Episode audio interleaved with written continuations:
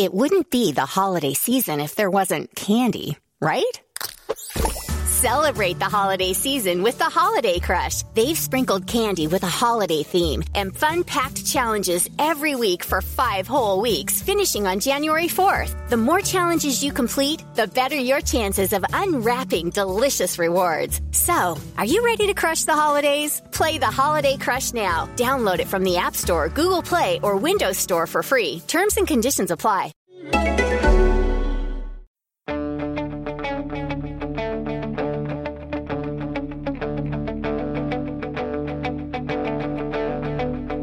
Ich warte seit Wochen auf diesen Tag und tanz vor Freude über den Asphalt, als wär's ein Rhythmus, als gäb's ein Lied, das mich immer weiter durch die Straßen zieht.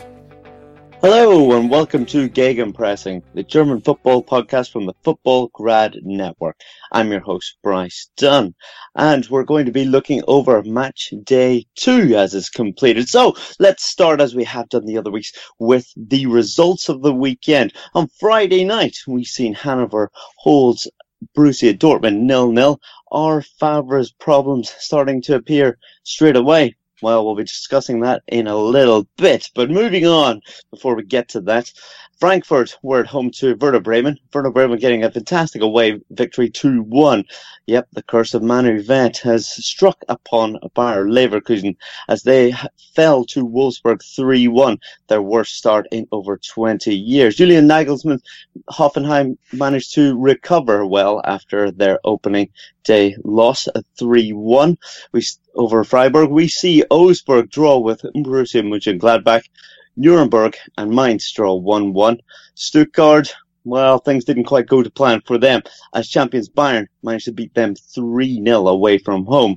On Sunday, then, we seen R B Leipzig struggle after European qualification one one to Düsseldorf. And then Schalke, well, things have not started the way that they would have planned, losing to Hertha Berlin at home two nil. So what topics will we be discussing today? Well, I've mentioned some already. We're going to speak about Dortmund dropping points already. What does this mean exactly for Favre's project? Uh, Bayer, yep, as I mentioned, Manu predicted that they could possibly be champions this year. Things have not went well after two straight defeats. Uh, Bayern dominates Stuttgart. Leipzig struggle, as I mentioned, um, to follow up a, a qualification in Europe against uh, Düsseldorf. Uh, we'll have to see what they've managed to do on the final days of the transfer window. Uh, Schalke, yep, lost two in a row. Has Tedesco been found out? Also, we're going to talk about the German and national team start on Thursday against France. Guys, uh, we don't have Chris Williams with us, uh, uh, unfortunately, this week, but we've filled his shoes uh, massively with two other guests. So I'll introduce, as always, Manu Vett. Manu, you're joining me, as always.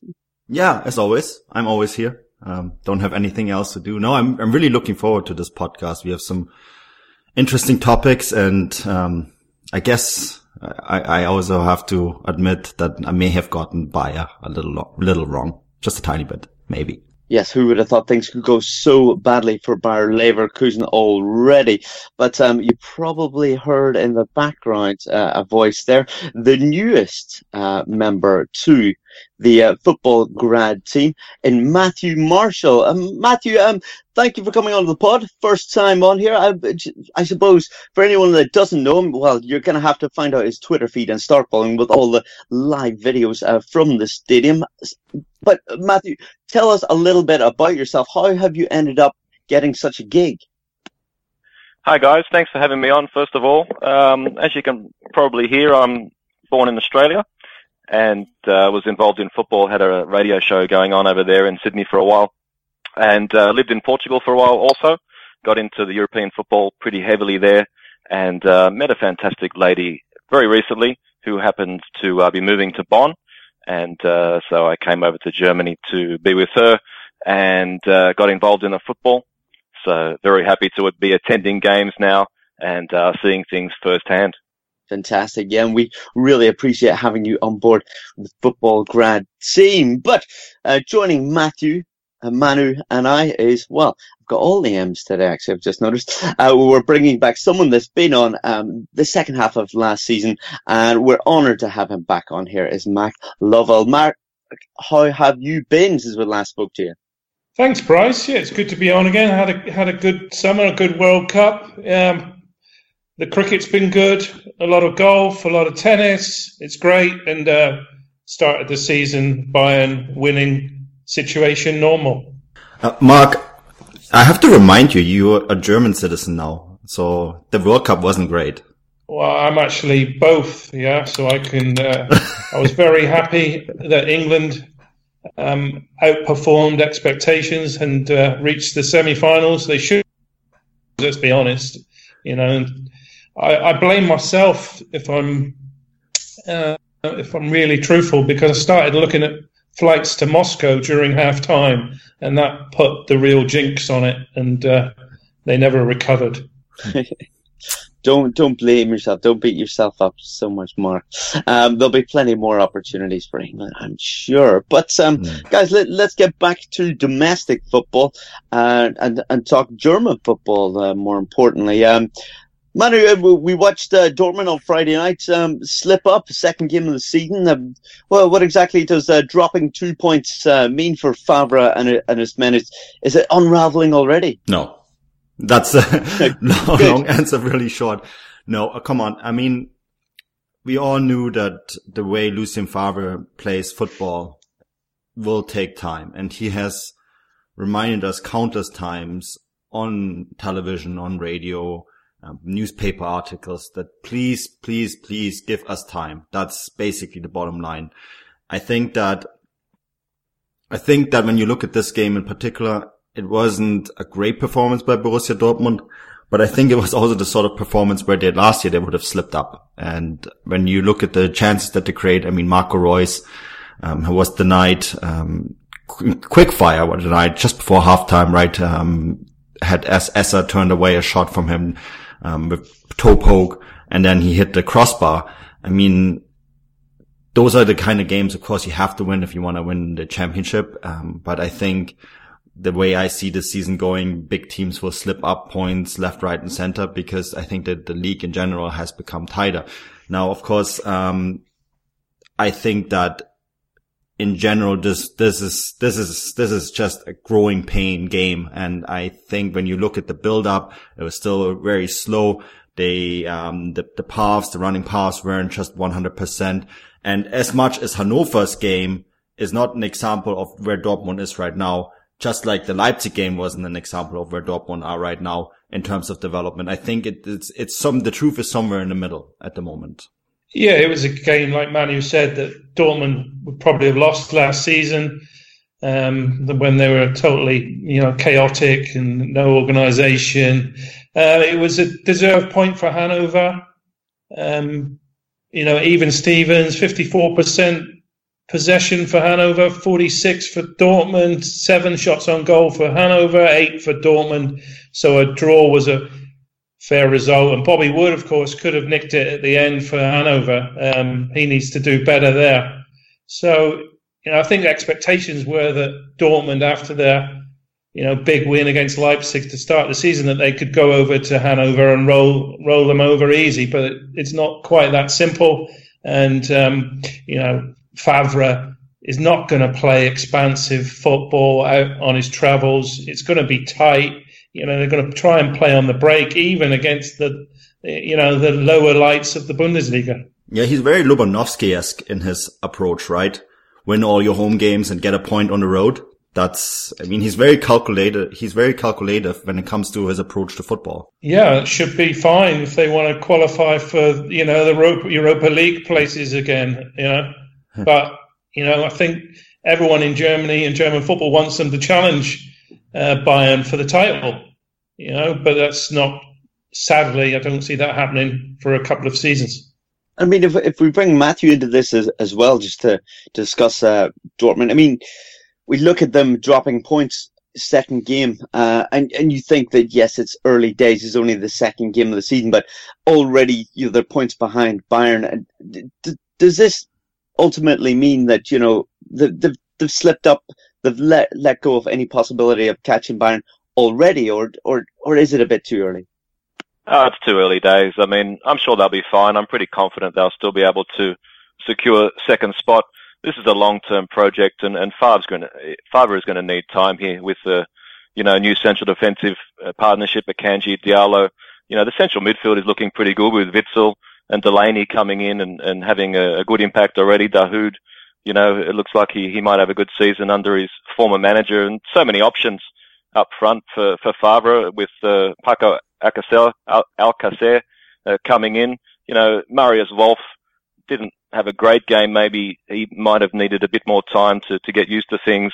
But, you know, with Pulisic and Sancho, there's options all over the place here for, for Dortmund, and I've got no doubts that they'll finish comfortable top four, and I'll be surprised if they didn't finish second, to be honest. Uh, I mean, I'm even surprised if they didn't finish first. I, I totally disagree with Mark. I, but we'll get to talk to, talk about Bayern a little bit later. Um, but I just, I, the first two games that Bayern played didn't one hundred percent convince me either. Well, it's good. I look forward to having a constructive chat with you, Manu, about that. Well, just to go back to, to Dortmund, um, I, I mean, uh, Matthew, if, if if we speak about you know, the the performance, you talk about you know you know Alcacer c- coming in. Do you, do you think that you know this type of game, the only issue really was you know the, the lack of striker, or or do you think there's there's more problems that need to be uh, addressed by Favre as the uh, coming weeks and months go on? I just think it's such early days, you know, and an away game. Hannover were pretty good at home last season. Um, these players still need a lot of time to gel with or without Favre. So um, this is a long-term project, and uh, you know, I'm, I'm pretty confident by the second half of the season, this team is going to be playing some some pretty good football. You know, they got a pretty decent uh, draw in the Champions League. Atletico, obviously, an extremely tough team, but Brugge should be able to be taken care of. Monaco, we're starting to see now that the amount of players that they're having to sell might be finally starting to catch up with them. So I, I'd say they, they should have a good chance of getting through the Champions League. And like I say, I'm sure they'll come good. And uh, it's only a matter of time before they start playing a lot more uh, attractive football and uh, and winning games on a more regular basis. Yeah, well, it's good to hear a bit of positivity. I'm, I'm going to go to, to Mark quickly, though, and, and ask his opinion, I suppose, on the Champions League draw for Borussia Dortmund. You know, Matthew mentioned it here that they're in with Atletico Madrid, they're in with Club Brugge, they're in with Monaco. I mean, are you going to be more, you know, complimentary when it comes to, to, to that draw and maybe them getting through that group? As uh, Matt said, I'd expect them to qualify from that group. You have to respect Atletico Madrid, but Monaco are not as strong as they were. You can't continue to sell your best players and uh, hope to really compete at the very top of the game. And, you know, Belgian football, you know, you expect Dortmund to, to beat Bruges home and away, and that's six points, and that'll go a long way to securing Um, qualification. Um, yeah, yeah, I expect them to qualify uh, for the last sixteen of the Champions League quite comfortably. That's uh, a much more positive uh, reaction than, than what I was maybe expecting, uh, Mark. Um, Manu, what about you? Is, is it going to be all three of you agreeing that um, Dortmund really should get through this group? Well, the Champions League draw has been kind to all the Bundesliga sides, I felt, and uh, I think that Dortmund should not only try to qualify out of the group, they may want to look to maybe even win this group. Wow. I think that has to be the expectations when you, when you are a German team. And then last year was very disappointing for German clubs in general. And I think that they all, all have something to make up for, um, considering where German football, how German football performed internationally. So, uh, I think that Dortmund will easily qualify out of this group. And I think they should actually challenge for first. Good stuff. Uh, we'll, we'll touch a little bit more on the Champions League uh, in time. But, um, Matthew, I mean, I mean, if we were to just talk about Hannover, yes, it's a it's a good result for them. They're going to be happy about this um, home draw. But that's two draws so far for them after two games. Uh, will they be positive by their starts? Um, where do you think um, this season's going to take them? Well, it's tough. I mean, no, I had a few concerns over how they would get by without Salif Sane, you know, he was just so so good for them last season. But uh, looks like Babu was really really coming on strong, you know. And uh, the other winger there, uh, Linton uh, Miner, uh, looked really really good on the on the other side of the wing. I think Wallace is could be a really important player for them this season. You know, he didn't have the best time at, over at Hamburg, but uh, from what I saw there, you know, he looks like he's in pretty good form, and he'll be an important player for them this season. Um, look, I think they'll, they'll be okay. I don't think there's any relegation drama with, with Hannover. Um, you know, mid-table will probably be a good, a good result for them. Um, like I said, those two wingers will probably cause a fair bit of, of problems for opposition teams. And, um, you know, Fulkrug, uh, could, could score a few goals. Anton, Valdemar Anton's doing okay in central defence. He's coming on nicely, progressing well. So I don't think there's any relegation problems here with, with Hannover. And, um, you know, mid-table, somewhere around there would, would be a good uh, a good finish for them. Yes, indeed. Well, Manu, we're going to go back to you, and so we're going to get rid of any optimism you may have as we talk about Bayer Leverkusen. A, a, a second loss. They've managed to lose you at home to Wolfsburg. Um, what, what have you got to say for yourself? But the floor is yours, man. Uh, I'm going to tip the same thing next Mark year again. Seems to be enjoying every second of this. Uh, you know, it's prediction times. I love prediction times. I wanted to rattle a few feathers, and I, I did. And I, I think over in Leverkusen, they retweeted my tweet. Remember that? I think they took yeah. it a little bit too serious themselves. Um, I blame them for for going with my prediction and thinking that that would be enough to get the job done. Apparently not. Um, so. No, but look, uh, I, I'm not quite sure what to say because, I mean, Matt, you were at this, this game and we chatted during the game a little bit. Leverkusen stormed out of the gates. Um, they were, I thought they played really well the first yeah, thirty minutes or so. And I'm not sure what exactly happened that it just completely kind of fell apart on them. That, um, that own goal. Um, by Özcan, right? Uh, to make it one one. That's, uh, yeah, not, not quite sure how that went in. And, um, from there on, it was just, it was just a complete disaster. And I'm really curious to hear your opinion because you chatted and said, well, when, when Herrlich made the substitutions, you were really concerned that you felt that he wasn't bringing on the right players, right? Uh, look.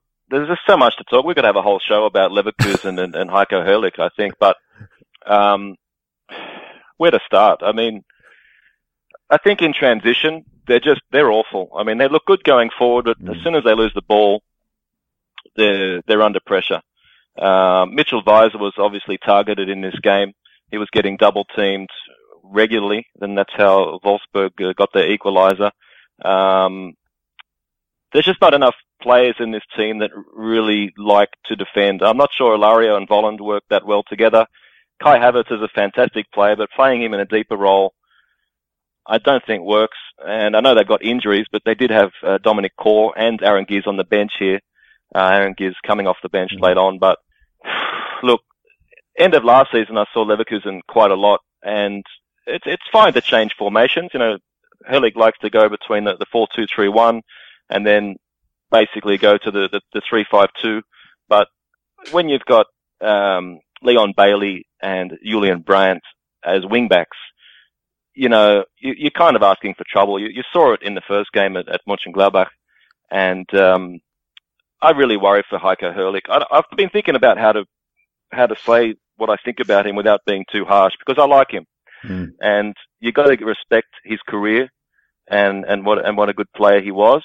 But I think, honestly, this is just too much for him. I think tactically, he just doesn't have enough at this level. And you can say, okay, they finished fifth last year. They were close to the top three, you know, on goal difference. But look at the squad he's got. Look at the, look at the players yeah. available to him. I mean, this, this squad is, is way better than Schalke, way better than Hoffenheim, man for man, no disrespect, obviously. Um, And I just had, I thought of an interesting question here, Manu, and I'll pose it to Mark as well. Like, just hypothetically, let's just say you had Julian Nagelsmann in charge of Leverkusen at the beginning of last season. Hmm. Where would they be?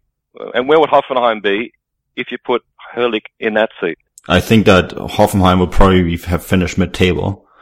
and Leverkusen would have, last year, they would have easily finished second. Well, there you go. Uh, you know, and that sort of answers the question, doesn't it, about Heiko Herrlich. Like I said, I don't want to be too harsh because I respect yeah. everyone in the game. They're pros. But if you ask me honestly, I'd say he, he's lost the group. I don't think he commands enough respect from the players. Um, I think playing Bailey at, at wingback just annoys him, and it annoyed him last year. Yeah. Um, you know, you saw Leon Bailey's comments after the game where they're, they're not working hard for each other, um, stuff like that. I'm really worried, and I'm, I wasn't that surprised that these rumours have come out that, um, he, you know, he's under massive pressure, and, and uh, Hasenhüttl is linked. Can you just tell me, I, I, I didn't hear that through you guys, but where has that come from exactly? Kicker. Kicker reported it. So that's pretty reputable. Um, I think, I, I'm curious to th- hear what you think, Mark, but I think this, this squad screams Hasenhüttl. And I think that with the, the you could say they, there isn't quite enough uh, defensive players in that squad, Matt, but you have the Bender twins that are working very hard, right? And Aránguiz, um, maybe to Herrlich's defense, he's not one hundred percent fit yet. But I think you, you're quite right. I think when you have Bailey, Brandt, Volland, um, Alario, that's a very, that's, that's kind of setup attacking wise screams Hasenhüttl football, in my opinion. Curious to, th- curious to hear what you think, Mark.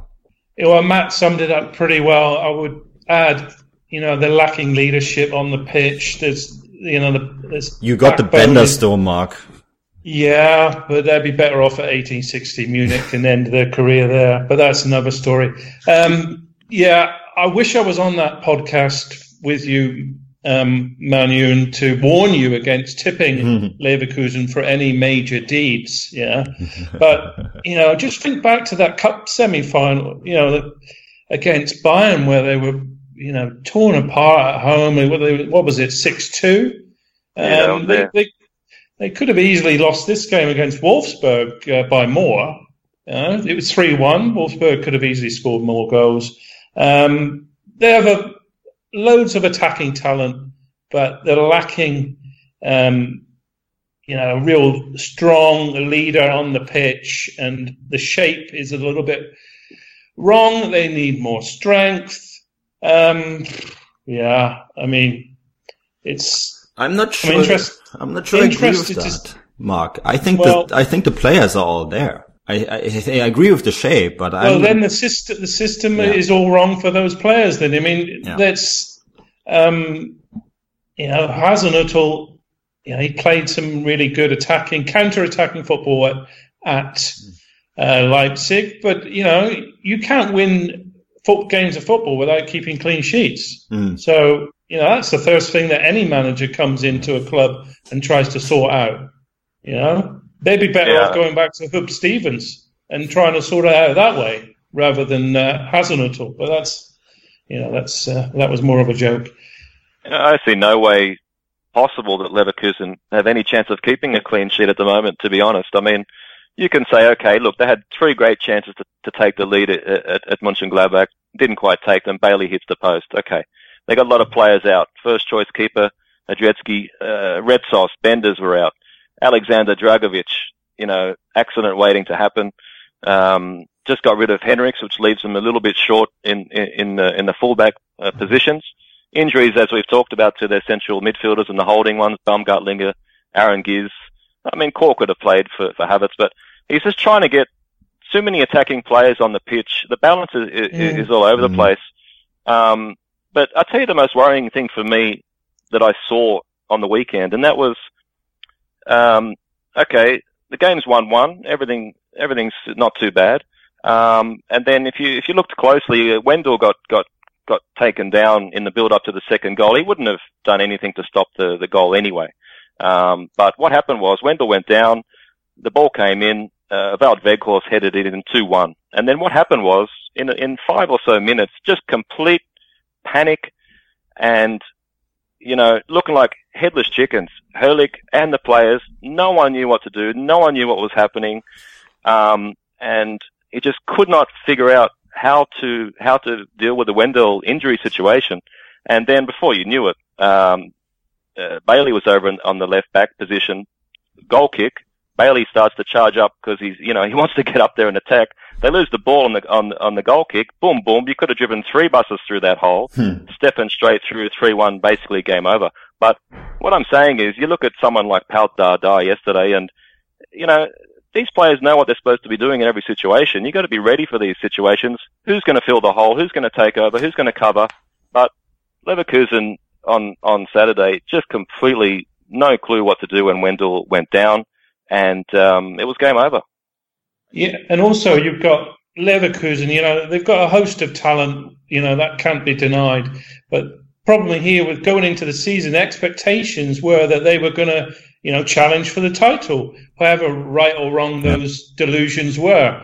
So, and they've dropped the ball in the first game against Mönchengladbach, and then in front of their own fans against, you know, what was deemed to be a very poor, average Wolfsburg side. So Leverkusen turned up expecting to beat them, and they failed miserably. Well, Mark, just uh, one last um, mention of uh, Leverkusen, because, you know, as Matt said, it, it sounds like we could go on all night about this. But um, how do you see them getting on um, against uh, Bayern Munich? Do you see them standing any chance whatsoever? Um, do, do you even see the international break coming before that helping them in any sort of way?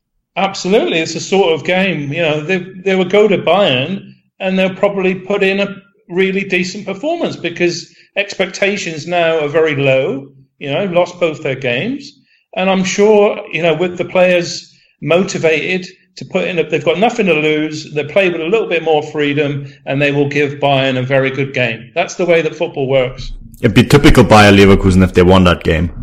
I don't see them winning. Let's, let's not get silly. Not saying that they will, but it would be typical Leverkusen that, if they did. That, yeah. that optimism is coming back. Good. It would be good for the Bundesliga as the, you know, the product that uh, Bayern suffer an early defeat. Yeah, yeah, but I don't see that happening. Well, the two, then, that... Bayern, are, Bayern are too well organised defensively. They're going to, you know, if Leverkusen, Leverkusen open up against them, Bayern will cut them to pieces. Well, I think we better move on before we upset any more uh, Leverkusen fans after all this talk. But Manu, let, let's talk about a side that have a little bit uh, more to uh, to sing about after the weekend, and that was uh, Hoffenheim beating uh, Freiburg. Um, they've recovered well after their opening day defeat to uh, Bayern Munich, haven't they? Yeah, they won the game that they needed to win, right? I think um, I think with with Hoffenheim, the, the, the one thing that got a lot of us worried um, ahead of the season is that they, um, with Demirbay and Amiri, um, they were missing some some massive key players in their creative midfield, and I think it showed against Bayern. Although I I, I still feel that that game against Bayern, and um, Mark, you were probably at that game, mm. that the if the referee decision goes a little bit different, the way that not everyone expects it to go, then I think they would have walked away with a point uh, in Munich. Um, because I thought that they played quite well despite, um, the, the injury problems that they have. But that's Nagelsmann football, right? I mean, everything that Leverkusen doesn't have, Hoffenheim does have, because they're just so well organized. And even if they are a few players down, every player on the pitch knows exactly what they're doing, what their job is, and how to, to break down the opposition. And I, I think as much as the, the Bayern result wasn't wasn't one hundred percent telling on where Hoffenheim are at the moment, the Freiburg result probably isn't either, because, you know, they, they, they're the opposite end of the spectrum. Bayern is the best team in the league, and Freiburg is one of the teams that will struggle against relegation. Um, yet at the same time, they, they got those three points, um, regardless. And I think that's, that's, that just shows you where Nagelsmann is in his development, um, as opposed to maybe where Herrlich is in his development at Leverkusen.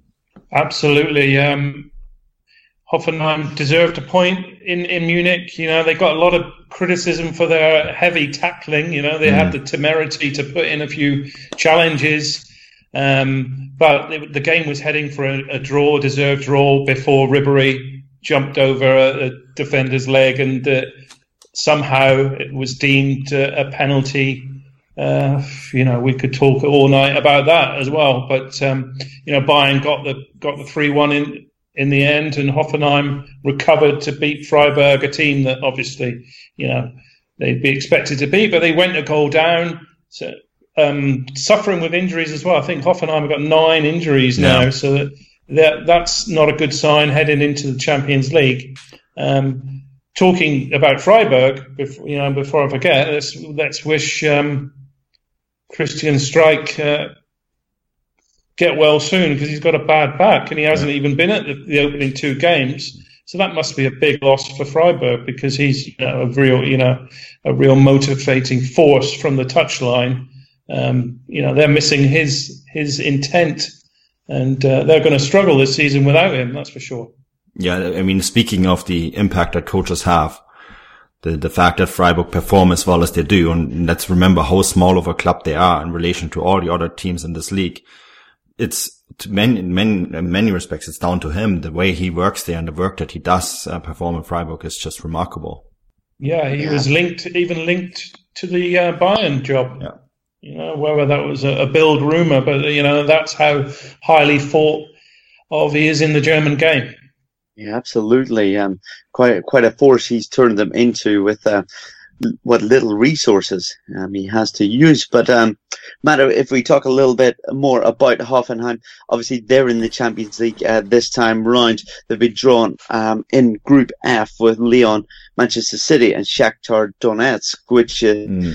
not the easiest of groups. And you know, it, it it's always going to be difficult to balance um, your squad and your injuries, as Mark mentioned. Um, you know, to playing twice a week, and the next few weeks don't look very kind for them. So they're going to have uh, Düsseldorf to, to take on. Okay, I'm sure they'll fancy their chances there. But then you've got Shakhtar Donetsk, mm. you've got Borussia Dortmund, you've got Hannover, you've got R B Leipzig, then you've got City, Man City, that is. Um, that that's that's a big ask for them, isn't it, to, to come out of that with uh, many victories? It sure is, but... Um... You know, in Nagelsmann I trust, honestly. I've, I've been fortunate to see them quite a few times live, and every time I see them, more and more impressed with Nagelsmann and the way he, he has his side set up, and, and the relationship he has with the players. Just phenomenal. You know, when you look through this squad, you, you really have to be worried, I, I would say, if you're a Hoffenheim supporter for, for what happens next season. Um, but, um, look, they'll, they'll, they'll do better than most people think in a lot of these games. I don't like their chances, to be honest, of getting out of this group. I think the draw has been really tough for them, having to go to the Ukraine first up and then hosting Man City. You know, they could be behind the eight ball there pretty pretty early on. But um, I, I saw them uh, in, in the in the Pokal down at uh, Kaiserslautern there when they won six one. And, you know, Joelinton is, is coming to the team. Bittencourt's sort of been um, put in a position he's not that familiar with. So, but when you look at the defence, I mean, it's just remarkable that they're doing so well. No disrespect to um, to the players here, obviously, for Hoffenheim, but, you know, Akpoguma, we've seen already, he's a bit, um, you know, prone to some, some, some blunders. Uh, Bikakchik's same. Kazim Adams, he had a tough initiation there at, uh, in Munich, but Kevin Vogt is just so important to this side. If he goes down, then you really have to worry, although, uh, hmm. Benjamin Hübner will, will make a big difference when he comes back. You know, his, uh, his aggression.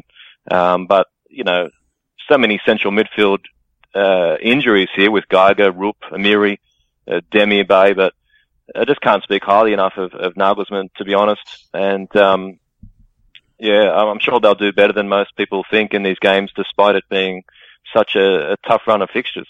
Yeah, absolutely. It's going to take quite a lot of, uh, strategy, uh, strategies from, uh, Julian Nagelsmann over the next few weeks, isn't it, uh, to get the best out of his side ahead of some of those games. But I'm looking forward to him taking on Pep Guardiola, I must say.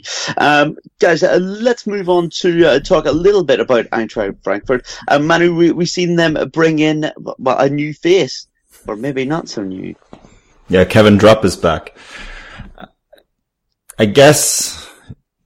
I guess if you are Renault, the, the keeper that came in to replace Radetzky, that must be just a massive blow for you, right?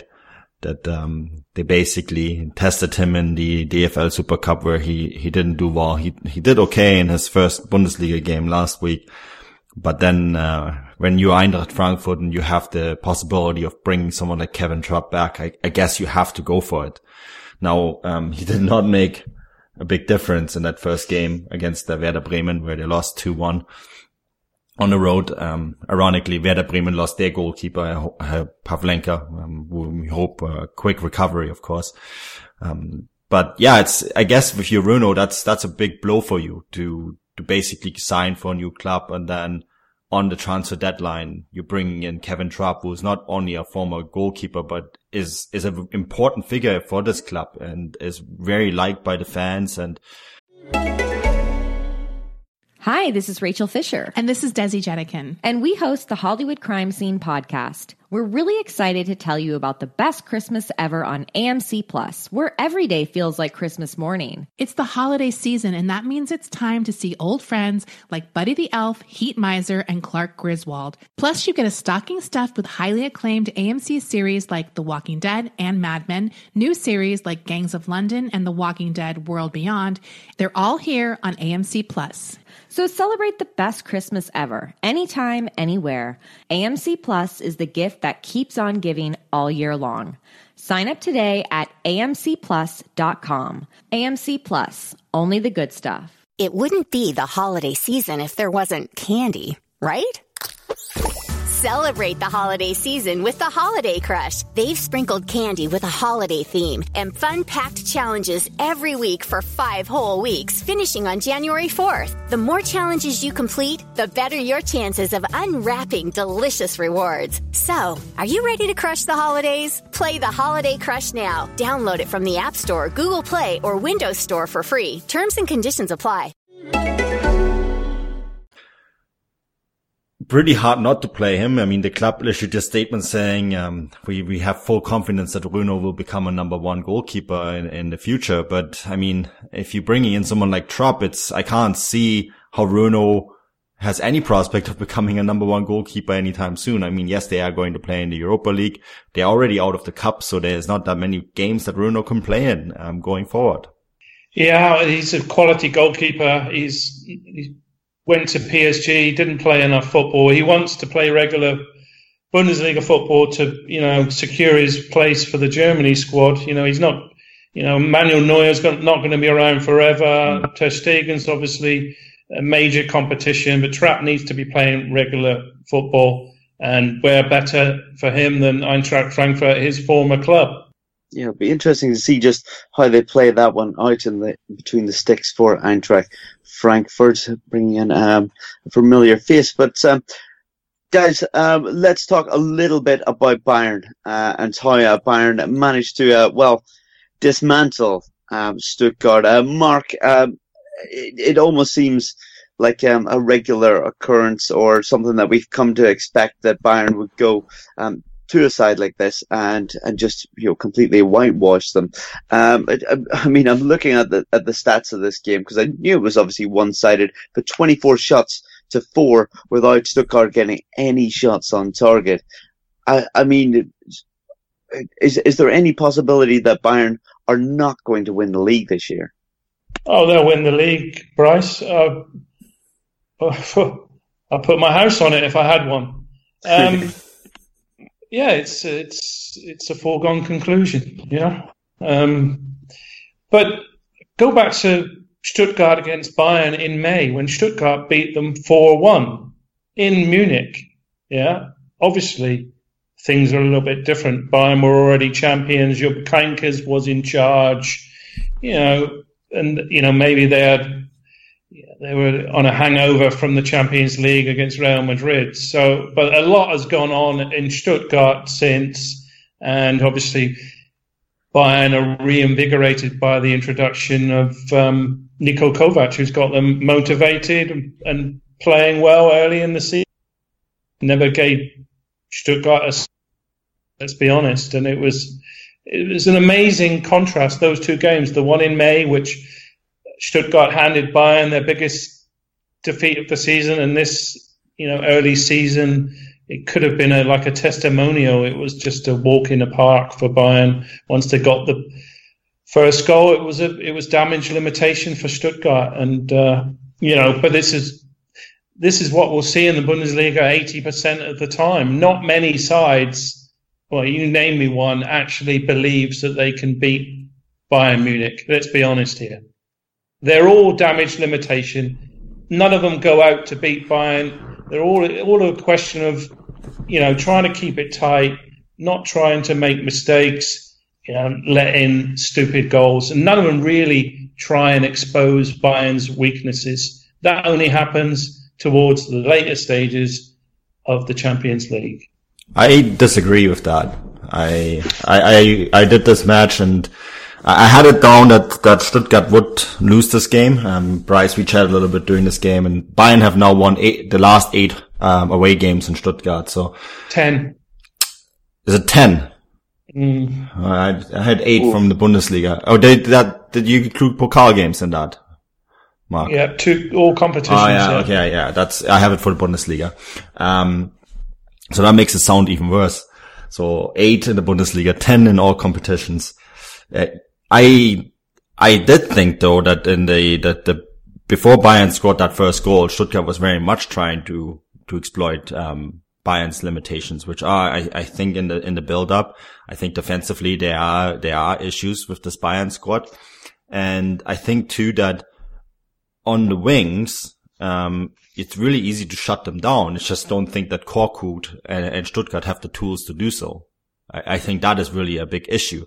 And as for teams wanting to take the game to Bayern, I think they, they when you listen to what managers have said uh, going into the season, I think a lot more managers feel that they can can beat Bayern, because Coman is already down, right? Gnabry is continu- continuously has issues with injuries, and Robben and Ribéry are now thirty-four and thirty-five. Was it thirty-five and thirty-six, Mark? They, thirty-four and thirty-five. Yeah, so they, we, we, we're talking about seventy years on the wing, huh? Right?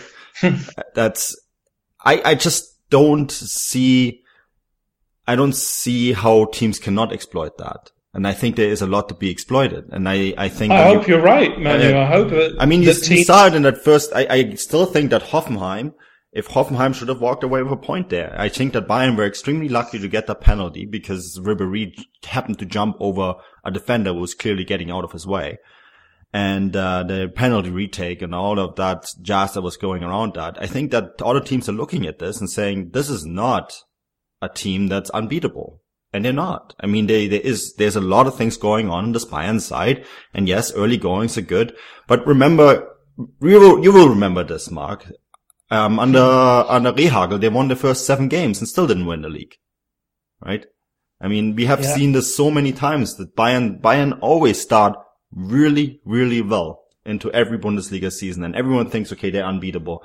But when you look into details, I do think um if if managers go to Munich or have them come to their stadiums and really look at the side and and really look at where they can be exploited, I think there's a lot of things that can be exploited in the Bayern side, and I'm not sure Niko Kovac has the he's he's a good personality. People love playing for him, but I'm not sure if he has the the tactical ability to really react to, let's say, that the Nagelsmanns or the Rangnicks or the Favres um, of the Bundesliga. I don't think he's quite there. I hope you're right. I hope that other teams do believe that they can actually win. I don't sense that. You know, I've been going to the Allianz Arena mm. a long time, and I don't. There's very few teams that actually believe that they can really beat Bayern Munich on their own turf.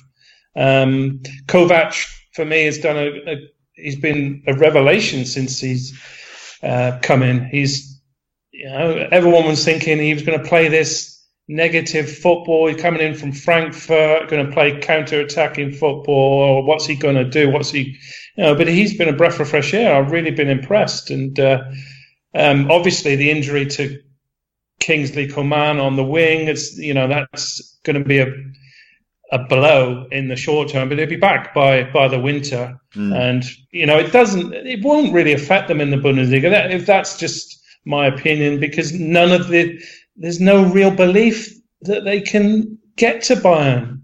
Yeah. And if well, they close down, if they close down the wings, Lewandowski will get you, or Goretzka.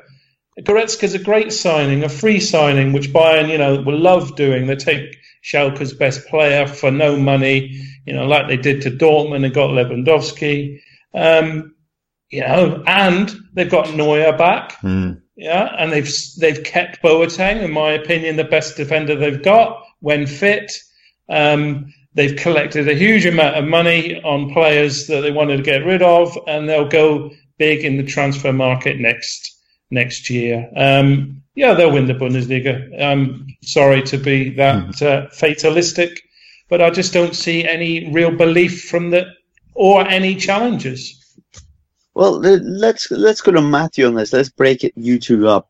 Um, Matthew, well, what what do you reckon? Do you see anybody uh, challenging uh, Bayern or, or possibly knocking them off the top? I, I mean, it's it's six points out of a possible six so far. Do you see that changing anytime soon? No, no. I think it's just wishful thinking, really. It's a bit of a stain on the Bundesliga, unfortunately. When when I talked to a lot of people in Portugal and told them, you know, I'm a bit involved in the Bundesliga now. They all have the, the same, the same reaction, unfortunately. Um, it is what it is. Um, the, the finances are just way too strong, as Mark just pointed out. I mean, they've, so many of these key players, they didn't even have to pay anything for them.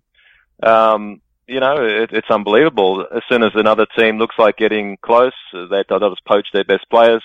Um, and I don't think this, this Robin Ribery thing is, is that much of a big deal. Sure, they're thirty-four, thirty-five.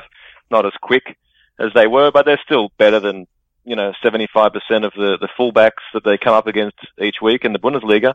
Um, you know, you, you, the only thing you can look at, and you have looked at, is, is okay, what if Lewandowski goes down? Um, you know, they don't have a whole lot of depth in, in, in the fullback positions, but, you know, they brought in, in, in Wagner to, to cover Lewandowski.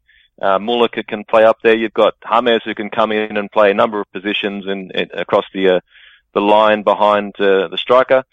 They've reinforced central midfield. I mean, this team is just unbeatable in, in the Bundesliga. I don't think there's much doubt about it. Uh, you could say Kovac, okay, it's a, it's a new situation for him managing a, a club of this stature, but it's it's just not going to matter. You know, it's all about the uh, sorry, it's all about the, the Champions League for, for Bayern for Bayern Munich, and um you know, if they don't get it done this year, like like uh, Manu and everybody has been saying, they're uh, they're getting ready for a big a big uh, money move, and um, probably just discussing who that might be might be um, more interesting than uh, than if they're going to win the Bundesliga, to be honest. Well, Manu, we, we t- talked about uh, transfers and, and Bayern Munich there a little bit. There, there was two players that were potentially going to leave and uh, going to P S G, but uh, that didn't exactly happen. Uh, wh- what exactly was the situation there? Oh, I, I, I love this headline. Hoeneß uh, at his best. I don't often agree with Oli, but I did here. And um, so P S G came in with late bids for Renato Sanchez, and um, we're bidding on Jerome Boateng. I think that one thing, Mark is quite right. When he's fit, he is one of the best defenders in the league. But uh, unfortunately, I, I know, um, I know that he is, he has been, you know, behind closed, closed doors. They, everyone knows that he, there's maybe twenty top game, top level games that you get out of his, um, his thigh muscle. That's about it. It just isn't where, what it used to be. And that's why Bayern were not Bayern were not too worried about him going, uh, potentially leaving, right? Um, they were actually quite happy to take the money. But P S G made offers and then didn't follow up. Um, it's, it's kind of like when you, when you make it, when you make a transfer offer on Football Manager and then you just let it, let it go, right? So, um, Hoeneß and uh, Hasan Salihamidzic heavily criticized sporting, P S G sporting director Antero Henrique. Um, Hoeneß said that if I was P S G, I would be looking at a different uh, face to represent this club. So quite a strong statement, and that's very typical Hoeneß-like. So yeah, I guess, um, Boateng is, is, uh, is here to stay. Well, Boateng, yeah, he could have left if, you know, P S G had stumped up the money. Bayern were clear, uh, on record as saying they want fifty million, and obviously, uh, there's this belief that P S G have a lot of money, but I think they're struggling with financial fair play, and they, in the end, they wanted to stump up forty million, and Bayern said no thanks. Bottom line is, Bayern do not lose many games with Boateng playing. Yeah. twenty-eight last, twenty-eight last season, undefeated with Boateng starting, and when he went off in the Champions League semi-final, Bayern were winning one nil. And they ended up losing to Mark. I, I, and that, I one hundred percent, that tells, tells my own story. I one hundred percent agree with you that when he's fit, there is not many defenders like him in the world. Um, he's a fantastic player, but I do know that that muscle, that thigh muscle, is just, you know, he's so athletic and so fast and such a tall guy, and uh, unfortunately, he doesn't get very many games on the, that top level out of his body anymore, which is really too bad. Well, maybe that's good, then, that um, Niko Kovac is going to rotate the three of them. He's got yeah. Mats Hummels, Niklas Süle, so it's probably good it, and in Boateng's best interest that he is rotated to look after himself. Kovac just needs to sell that idea to Boateng. Yeah, he's a big fan of Süle too, Kovac is, which makes sense because I think that Süle is, is a fantastic prospect. Yeah, he's, I mean, everyone assumes that he's a very slow, a big yeah. unit, but he's he's the quickest of the lot, probably. Yeah. Yeah, he's deceptive for sure. Sorry, I just wanted to just to, to say, look, it's, it's not it's not Bayern's fault that it seems like it's a, a one-horse race. I mean, um, I kind of draw parallels to like Golden State Warriors in a way that people sort of complain that they're they're so dominant, you know. But other teams have every opportunity to go out there in the market, you know, be sharp with their scouting, get a good manager in. I mean, of course, some teams it's, it's a little bit unrealistic, but we saw with Leicester and, and things like that. Monaco not that long ago, anything can happen, and, and teams like Dortmund, Leverkusen, you know, Leipzig, they're not that far away financially if, if a few little things go their way. They just got to be a bit, bit smarter, a bit better, but as we've seen with all these clubs, they just haven't been that sharp recently with their recruitment and, um, you know, their, their management. Um, so uh, just to be clear, it's not blaming Bayern for what, for what's happening with, with being so dominant. Um, you know, it's up to some of these other clubs to, to get their act together and, and, and mount a serious challenge. And Matt, they have done it all on their own money. There was no rich oligarch that came in and just opened their purses to do it. I think that's, you're quite right. They, they have been very, very good, not just over the last ten years, but, you know, forty years even to, to get to this position where they are now. Well, well, I, I think we also need to talk, um, about you know, um, as Matt said, you know, about sides that maybe didn't get their act together. Um, in the transfer window, I, th- I think that it makes a perfect bridge for us to talk about R B Leipzig. Um, you, the, Manu, they failed to get some deals, you know, for Rudy and Lukman over the line, uh, you know, to, uh, as the final few days just passed by. And we, we mentioned last year about how playing in Europe and playing domestically, you know, the, the squad just wasn't deep enough and, and mm. they couldn't cope with it. And they've dropped points again this time. Yeah, maybe to talk about the transfers first. This is classic Rangnick. Um, he's he's known for his indecisiveness, and I think that you could mm. really tell tell in this transfer window what that means. Um, he was interested in Sebastian Rudy, but then he wasn't sure whether he should go for it.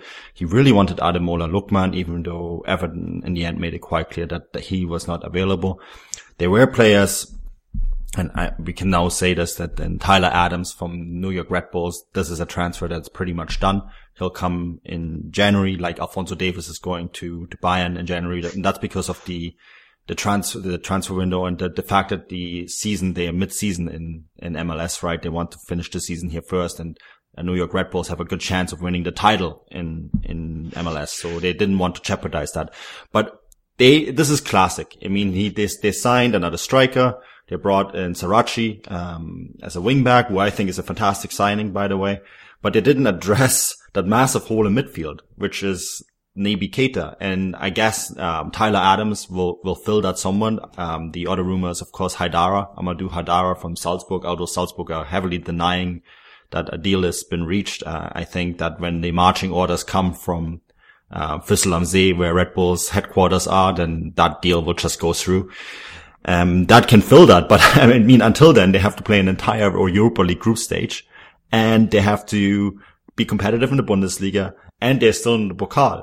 That's a lot of football until the winter break. And I think they don't have the depth necessary for that. I mean, I, I saw today in, in Kicker that there's only eighteen fit players. How are you going to be competitive in three, three uh, league games and play a style of football that's very physical draining? Because that's how Rangnick plays. He plays a very draining style of football on his players. And I don't think they have the squad depth for that. Yeah, absolutely. It's going to be a difficult season for Leipzig. Um, I tipped them to come second to Bayern before the season, but obviously none of you were listening to that. Um, that was that was in hindsight probably a mistake, but uh, I'm going to hang in there with Leipzig. You know, they have a lot of talent, but it, looking at it now, it's going to be a, a like a holding season. Um, just trying to get into Europe and have, you know, Nagelsmann take over and take Leipzig to the next level. next next season. Um, but that seems a long way off at the moment. Obviously, they've started their season very, very early. They played a lot of yeah. lot of games already, and they're already in need of an international break to try and get a few more players fit and then to go again and play better in the Bundesliga. They're expected to beat Düsseldorf, of course. Uh, you know, a lot of pressure on to win.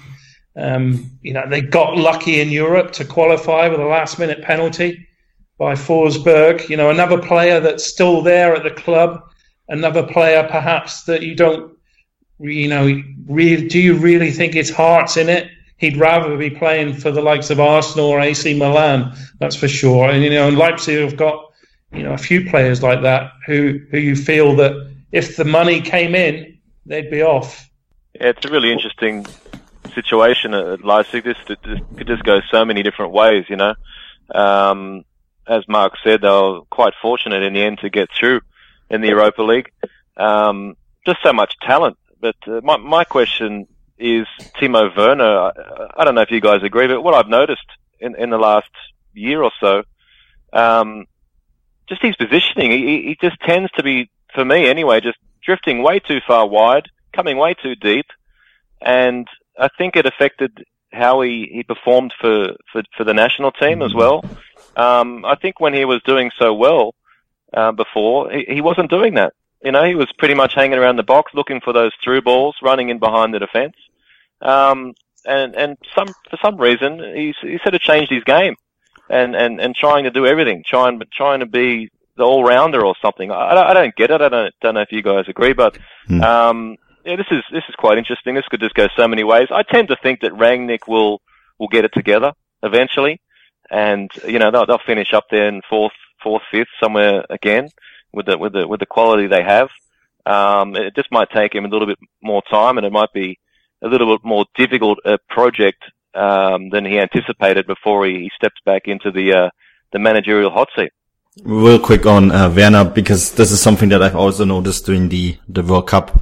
Matt, and I think that he does, he's not an, a single number nine striker. He needs to have someone to play with.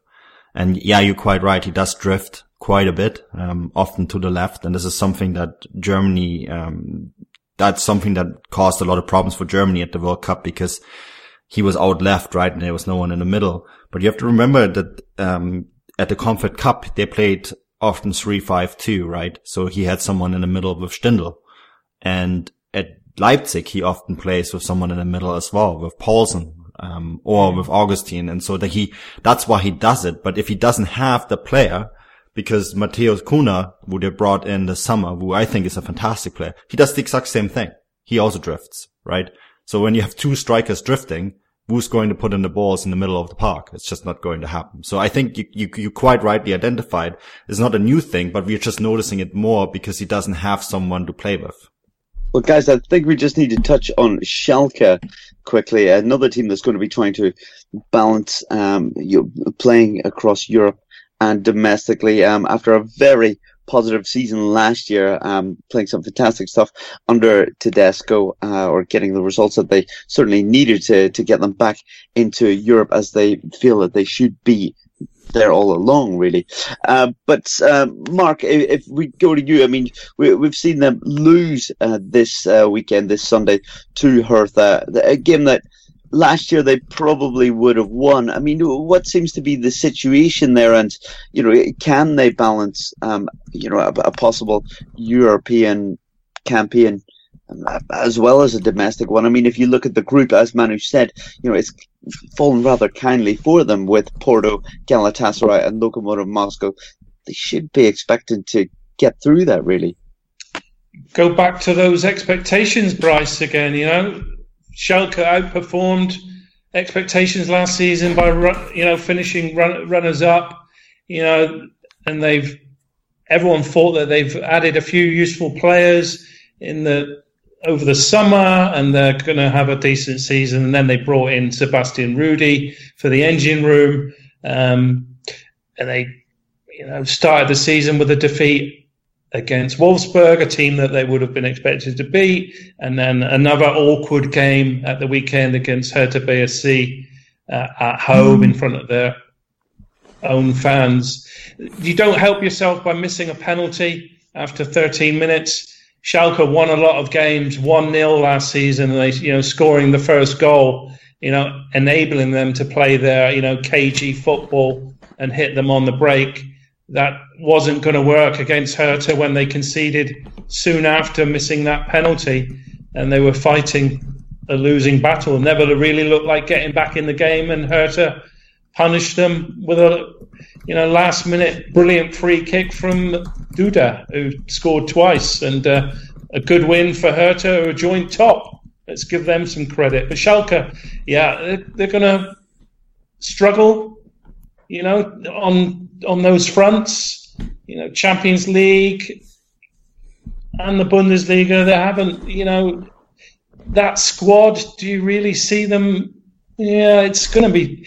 Everyone's saying that's an easy Champions League group, but that creates its own pressure. Schalke should qualify, and teams do not always react well to that pressure.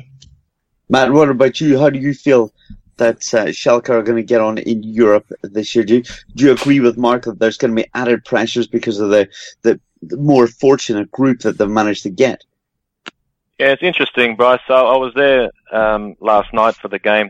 Um, interestingly, they both lined up with the three at the back, but then uh, Karim Rekic got injured in the first few minutes. Um, but I'm pretty sure Pal Dardai saw the weakness with uh, Weston McKennie on the right side of the back three, and brought on uh, Javaro Dilrosun, who was who was involved in in, in opening goal. But um, I could talk about these. Let me just break it down quickly. I guess I think Tedesco might be just trying to do too much, if you know what I mean, trying to be a bit too clever, trying to get his players to, to, to, to do too many different formations. You saw McKennie yesterday all over the place, playing different positions. Okay, they were chasing the game late and threw Naldo up front, but um, I think Tedesco's still a very good manager, and I think he'll figure it out. I think, you know, he might be making a few little errors here, but I think he's smart enough, and, um, you know, we'll think about things, and, and his, his comments after the game indicated that, you know, he took it on himself, and I'm sure... Um, you know, he, he might keep it a bit more simple, and, and he hinted that they'll do what they do best, um, whatever that is. But um, I just don't think this squad is that good. I think they overachieved last season and took advantage of some of the other sides that, that, that, that underachieved. I don't think this squad... I I'm not really feeling that much love for, for Christian Heidel as, as much as other people are. Um, I don't think they'll get out of this group. I think they've got a really tough... Uh, run of fixtures. I think Porto, from what I saw, will, will, will beat them, uh, in the first game. And then they've got to play two games, uh, on the road, tough games in, in Moscow and, uh, in Istanbul. That's not going to, to be easy. Um, and of course, even in the Bundesliga, they have to go to Mönchengladbach next and then, uh, host Bayern Munich. So it's, it's an ugly run of fixtures, the next three. And to be honest, from what I saw, they struggled to win, to win any of them. So cut it short. I think Tedesco is still a very good manager, and he'll figure it out, but this squad isn't as good as people think.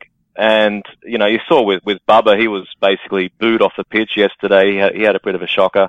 Uh, Mendel won't take long to come in and, uh, and take over the left back spot. But, um, yeah, without going on too much, I just think they're a little bit overrated personnel wise, Schalke. Well, Manu, let's go to you for a quick yes or no. Will Schalke get through their Champions League group? Uh, yes, they will. Nice answer. Okay, we're going to talk about the uh, German and national side now. Manu, we'll, we'll go back to you. Um, a few surprises in this squad ahead of a game against uh, France and then Peru. Yeah, I don't want to get into that too much because, of course, we're almost out of time, right, Bryce? But yeah, a few. Um, although Matt called that Nico Schulz would be included. Good for you, Matt. You got that right. And, uh, uh, Thilo Kehrer, I think, is a great addition as well. Um, Kai Havertz, I'm really looking forward to seeing him. Glad to see Niels Petersen back. I think he really deserves another look. Um, I think. Why? I th- because he's a, he's a, he's, he's the striker in the center that Timo Werner needs to play with. And we're going to, that, that team will go three five two, Matt. They will not longer play the style of football that they shouldn't have played at the World Cup either.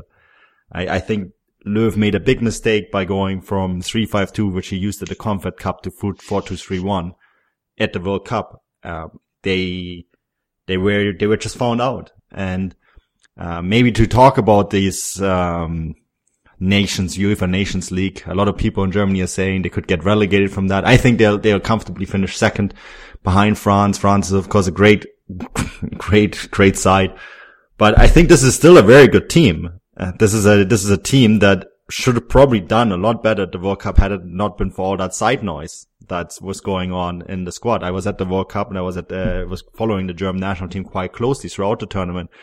And I think they were outdone not by talent, but by all the things that were going on in the dressing room and around the club. And of course, Joachim Löw not focusing on his job, but on everything else.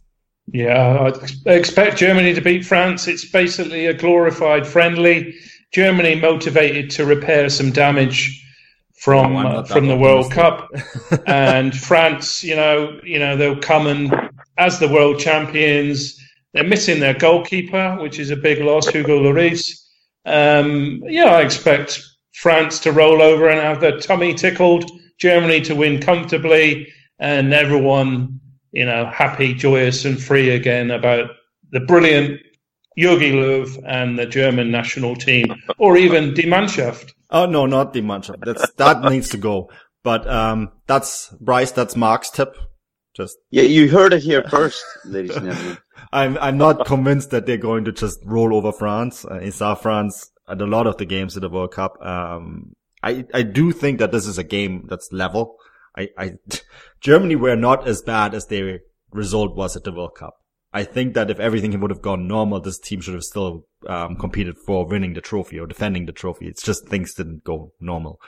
But um, I'm not convinced that France will just roll over. Sorry, Mark. Well, guys, I think Germany Germany will win comfortably. How's that? That sounds. I, I'll take you. I'll take your bet. I, I'm happy with it. and, and guys, I think that's a great place to end the podcast. I think we've managed to cover plenty today, um, especially with two fantastic um, guests on here joining Manu and I. But um, guys, um, let's just go to Matt first. Matt, uh, where can people find you on the likes of Twitter or online, or what would you like to draw people's attentions to that you may have coming up in the next few weeks? Um, yeah, just follow me on, on Twitter, NoobsCorp with a Z in the middle. Um, I'll be hitting quite a few games, doing some, some major kilometers in, in the Toyota. So, um, yeah, loving it. And, uh, if you're interested in any of that stuff, jump on and, uh, you'll find me also on the, on the Football Grad Network writing some stuff after games. And, um, yeah, that's all happening. Yeah, you certainly will. If you go to App Football Grad Live, I'm sure you'll see uh, plenty of uh, Matt's videos and, and much more. Uh, Mark, it's always a pleasure having you on. Um, it's always so much fun, even just to hear you and Manu go at it. You know, I, I sit back, put my feet up, and enjoy it, uh, if I do say so. Um, Mark, what would you like to um, possibly draw people's attention to, or where can people find your work online? I'd just like to clarify, I'll put my fee for appearing on this illustrious podcast, I'll put it on Germany to beat France, okay, with um, Manu's permission, of course. Mm-hmm. Uh, but you can still find me on uh, E S P N, writing the odd piece about Bayern Munich, and I'm also freelancing for other outlets at the moment, and always looking looking for work to pay for some nappies. Nice work. Okay, and Manu, what have you got going on? There's always plenty going on uh, across the Football Grad Network. Yeah, um, I just finished actually a big in-depth article on Tyler Adams heading to R B Leipzig. That's actually not on Football Grad Network. That's on my full-time gig at pro soccer u s a dot com. So if you're interested in that, go over there and check it out. Um, On the Football Grad Network, we have previews for the national team games. There's uh, previews, a preview on what the UEFA Nations League actually is. It's a bit more than a glorified friendly. You can actually qualify for the Euros um, by by winning it. So that's all explained over on Fußballstadt. And then the um, they, we have preview, previews on the Russia, Ukraine, and Germany game, and a few others that will all come up this week. Fantastic. Always plenty going on, as I said. Well, thank you very much for tuning in. As always, I've been your host, Bryce Dunn. You can find me on Twitter at Bryce Dunn eleven. Enjoy the international break if you can, uh, and we'll speak to you rather soon. Auf Wiedersehen.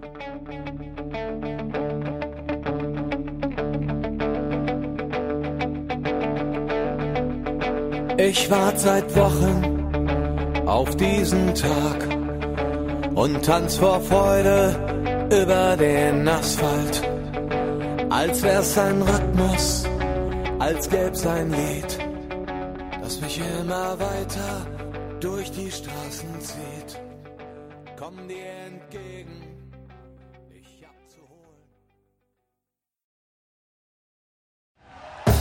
Thank you for listening to Believe. You can show support to your host by subscribing to the show and giving us a five-star rating on your preferred platform. Check us out at Believe dot com and search for B L E A V on YouTube.